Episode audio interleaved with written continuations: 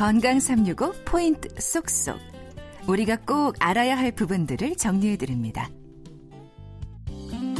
건강 삼육오 박광식의 건강 이야기. 오늘은 노인병을 주제로 국민건강보험 일산병원 가정의학과 이상현 교수와 함께하고 있습니다. 백 세 시대의 노인병은 삶의 질과도 연결되는 부분인데요. 그래서 조기 발견을 위한 노력도 중요하고 또 무심히, 무심히 넘길 수 있는 증상들이지만 유심히 살펴야 하는 부분들도 많은데요. 우선 체중이 지적되던데요. 체중이 부쩍 늘거나 늘었을 때 좀 어떤 문제가 있을 수 있는 건가요?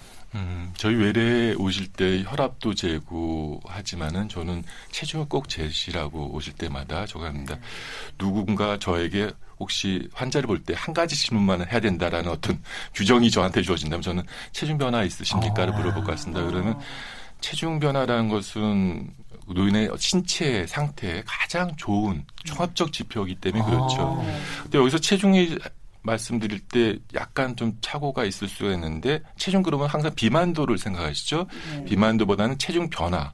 그분이 전에 삼 개월 육 개월 전보다 얼마나 체중 변화됐냐가 더 중요하겠죠. 근데 왜 비만도를 말씀드리냐면 매스컴에서 비만 특집을 한번 하고 나면은 한 이, 삼 주 후면은 굉장히 쇠약해지신 어르신들을 만나게 됩니다. 오. 비만이란 굉장히 중요한 주제죠. 중요한 화두고 우리가 이것을 어떻게 잘 조절이나 관리할 것인가 중요한 주제인데 어르신들이 이거를 잘못 받아들이시면은 아, 소식해야 되는구나. 음. 그러니까 평소 잘 드시다가 소식을 하기 시작했어요. 한번 예. 어, 미디어 보고서 갑자기 소식으로 바꾸시는군요. 그렇죠. 그런데 그렇게 되면 뱃살을 좀 빼겠다고 소식하는데 그 뱃살이 빠지면 좋을 텐데 근육이 빠지시게 되죠. 아. 그래서 근육의 감소되기 허약해지니까 특히 어르신들은 단백질 섭취 부분이 참 중요하고 이 근육량이 참 중요한데 오히려 소식을 해가지고 빠지는 부분들 그런 경우들이 있기 때문에 어, 저는 어, 웬만하면 그냥 현재의 체중을 유지하는 것이 어떨까 생각되고요. 물론 이제 비만이라는 것은, 어, 중년층에서 사십, 오십 대에서는 굉장히 관심 갖고 자기 체중을 조금 관리하는 것들 중요하고 하는데 어르신들에서는 체중 빼는 것보다는 근육량 유지하는 것에 더 초점 맞추면 어떨까 싶습니다. 음. 그럼 교수님께서는 체중 변화의 유의미한 정도는 어느 정도로 보십니까? 보통 이제 한 삼 개월, 육 개월 이렇게 잡는데요. 한 뭐, 한 오 퍼센트에서 십 퍼센트 정도를 봅니다. 그러면 육십 킬로그램 정도 되신 분들이라면 한 삼, 육 킬로그램 정도, 일, 이 킬로그램 빠졌으면은 그거는 조금 애매하겠죠. 좀 두고 봐도 되는데 그것이 벗어나기 시작한다면은 음. 좀 문제가 될 수가 있겠죠. 어, 보통 체중이 한 육십 킬로그램인 노인이 한 삼, 사 킬로그램이 네, 한 삼, 사, 육 킬로그램 정도, 오, 십 퍼센트 정도 저거 하면은 어, 조금 관심을 가셔야 됐고요. 어, 만약 체중 빠졌다가도 한 일, 이 주 내에 식사를 잘 하시면서 회복된다면 조금 여유 갖고 생각할 수가 있을 텐데 계속 빠진다면 문제가 되겠죠. 음, 그러니까 체중 변화를 보고 혹시 식사량은 줄지 않았는지를 먼저 그 다음에 확인하는 게 중요하겠네요. 네, 맞습니다. 그리고 또 그 노인병에 있어서 또 노화에 있어서 인지기능을 얘기 안 할 수가 없는데 사실 뭐 건망증, 기억력 저하 뭐 이런 것들은 좀 우리가 어떻게 받아들여야 되는지 한번 정리를 좀 부탁드릴게요. 기억력이 떨어져서 오신 어르신들한테 저는 기억력이 어떠세요? 물어봅니다. 아, 본인한테요? 네, 본인한테 어떠세요? 물어봅니다. 그러니까 가족들이 모시고 오셨죠? 저한테 작은 메모장을 이렇게 줍니다. 건강 체크하면서 기억력 검사도 부탁드립니다 하는 그런 걸로 합니다. 그래서 말씀드린 여쭙니다. 기억력 어떠세요? 했는데 그때 대답이 어, 기억력 괜찮아. 네. 라고 대답하시는 어르신도 계시고요. 음. 또 어떤 어르신은, 아, 기억력 잠깐만 떨어져서 걱정이에요. 네. 그렇게 말씀하시는 분 계십니다.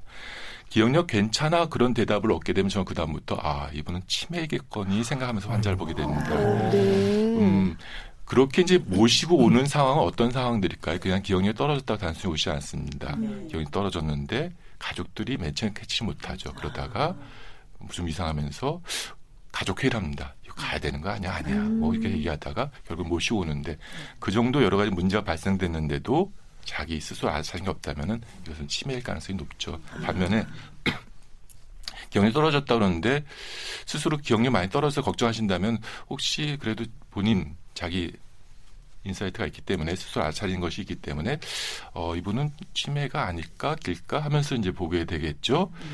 그러면 건망증과 치매에 대해서 궁금하신 분들이 참 많으신 것 같아요. 건망증과 치매는 세 가지로 보면 됩니다. 음, 생각이 안 나는 것은 건망증이고요. 음. 생각이 저장이 안 되는 것은 치매라고 생각하시면 됩니다. 네. 그게 무슨 말이냐면요. 기억이 끄집어내지 않는 것, 인출이라고 얘기하는데 끄집어내지 않는 것은 건망증입니다. 음. 반면에 기억이 뇌에 저장이 안 된 것은 치매라고 생각하시면 됩니다. 음. 그럼 이걸 어떻게 할 수 있냐? 방법은 음, 객관식 시험이신가요? 주관식 시험이신가요?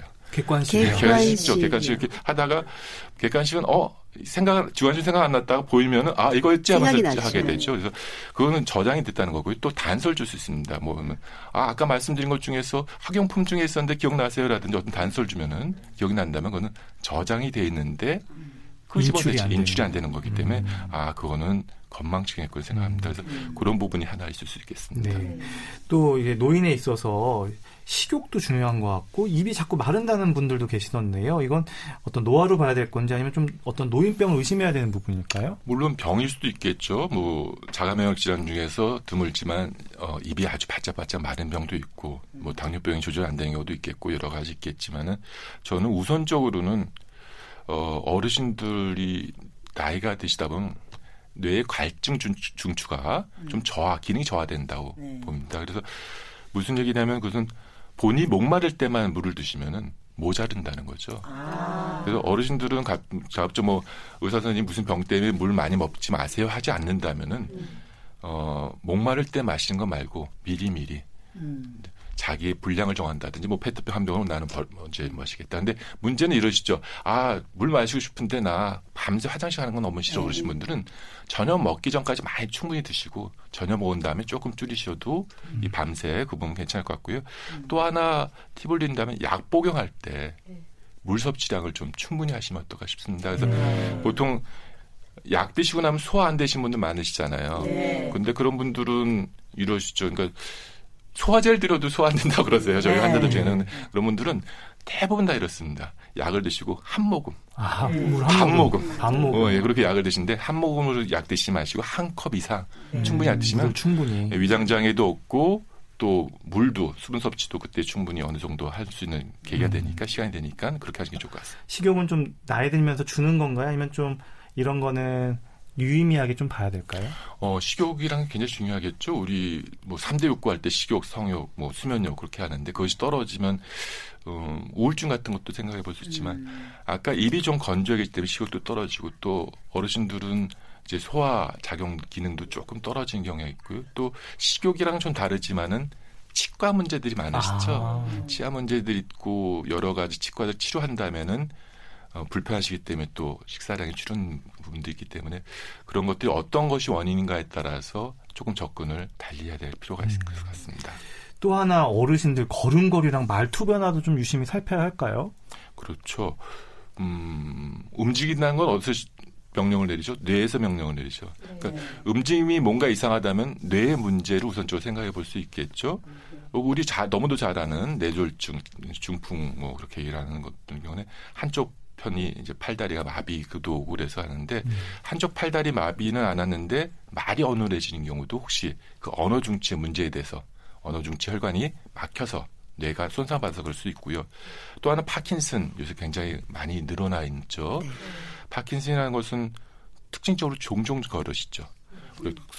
종종 걷게 되고 표정도 좀 우울증 환자처럼 무표정이 되고 손도 떨리면서 목소리도 약간 가라앉으면서 모노톤. 억양도 없고 어. 억양 없이 그냥 한다든지 어, 단조로운 톤 단조로운 예. 그러니까 봤을 땐 이분이 왜 기분이 안 좋으신가 저한테 뭐 화난 거 있나 네. 아니면 또 우울증인가 그렇게 생각할 수 있는데 그런 경우에도 파킨슨 같은 경우일 수 있겠고요. 음. 또 뇌뿐만 아니라 관절 문제에서도 이렇게 쩔뚝쩔뚝 걸으시니까 저희는 환자 볼 때 앉아서 청직이 될 때부터 진찰이 아니고 문 열고 들어올 때 걷는 것부터가 아, 네. 가장 중요한 우리가 노인의 건강 상태를 체크하는 정보를 줄 수 있는 음. 시간이 될 수 있겠습니다. 네. 결국 이 복합학으로 설명되는 노인병을 얼마나 최소화할 수 있는지가 이 건강한 노화를 결정하는 기준이지 않을까 싶습니다. 건강 삼백육십오 포인트 속속이었습니다.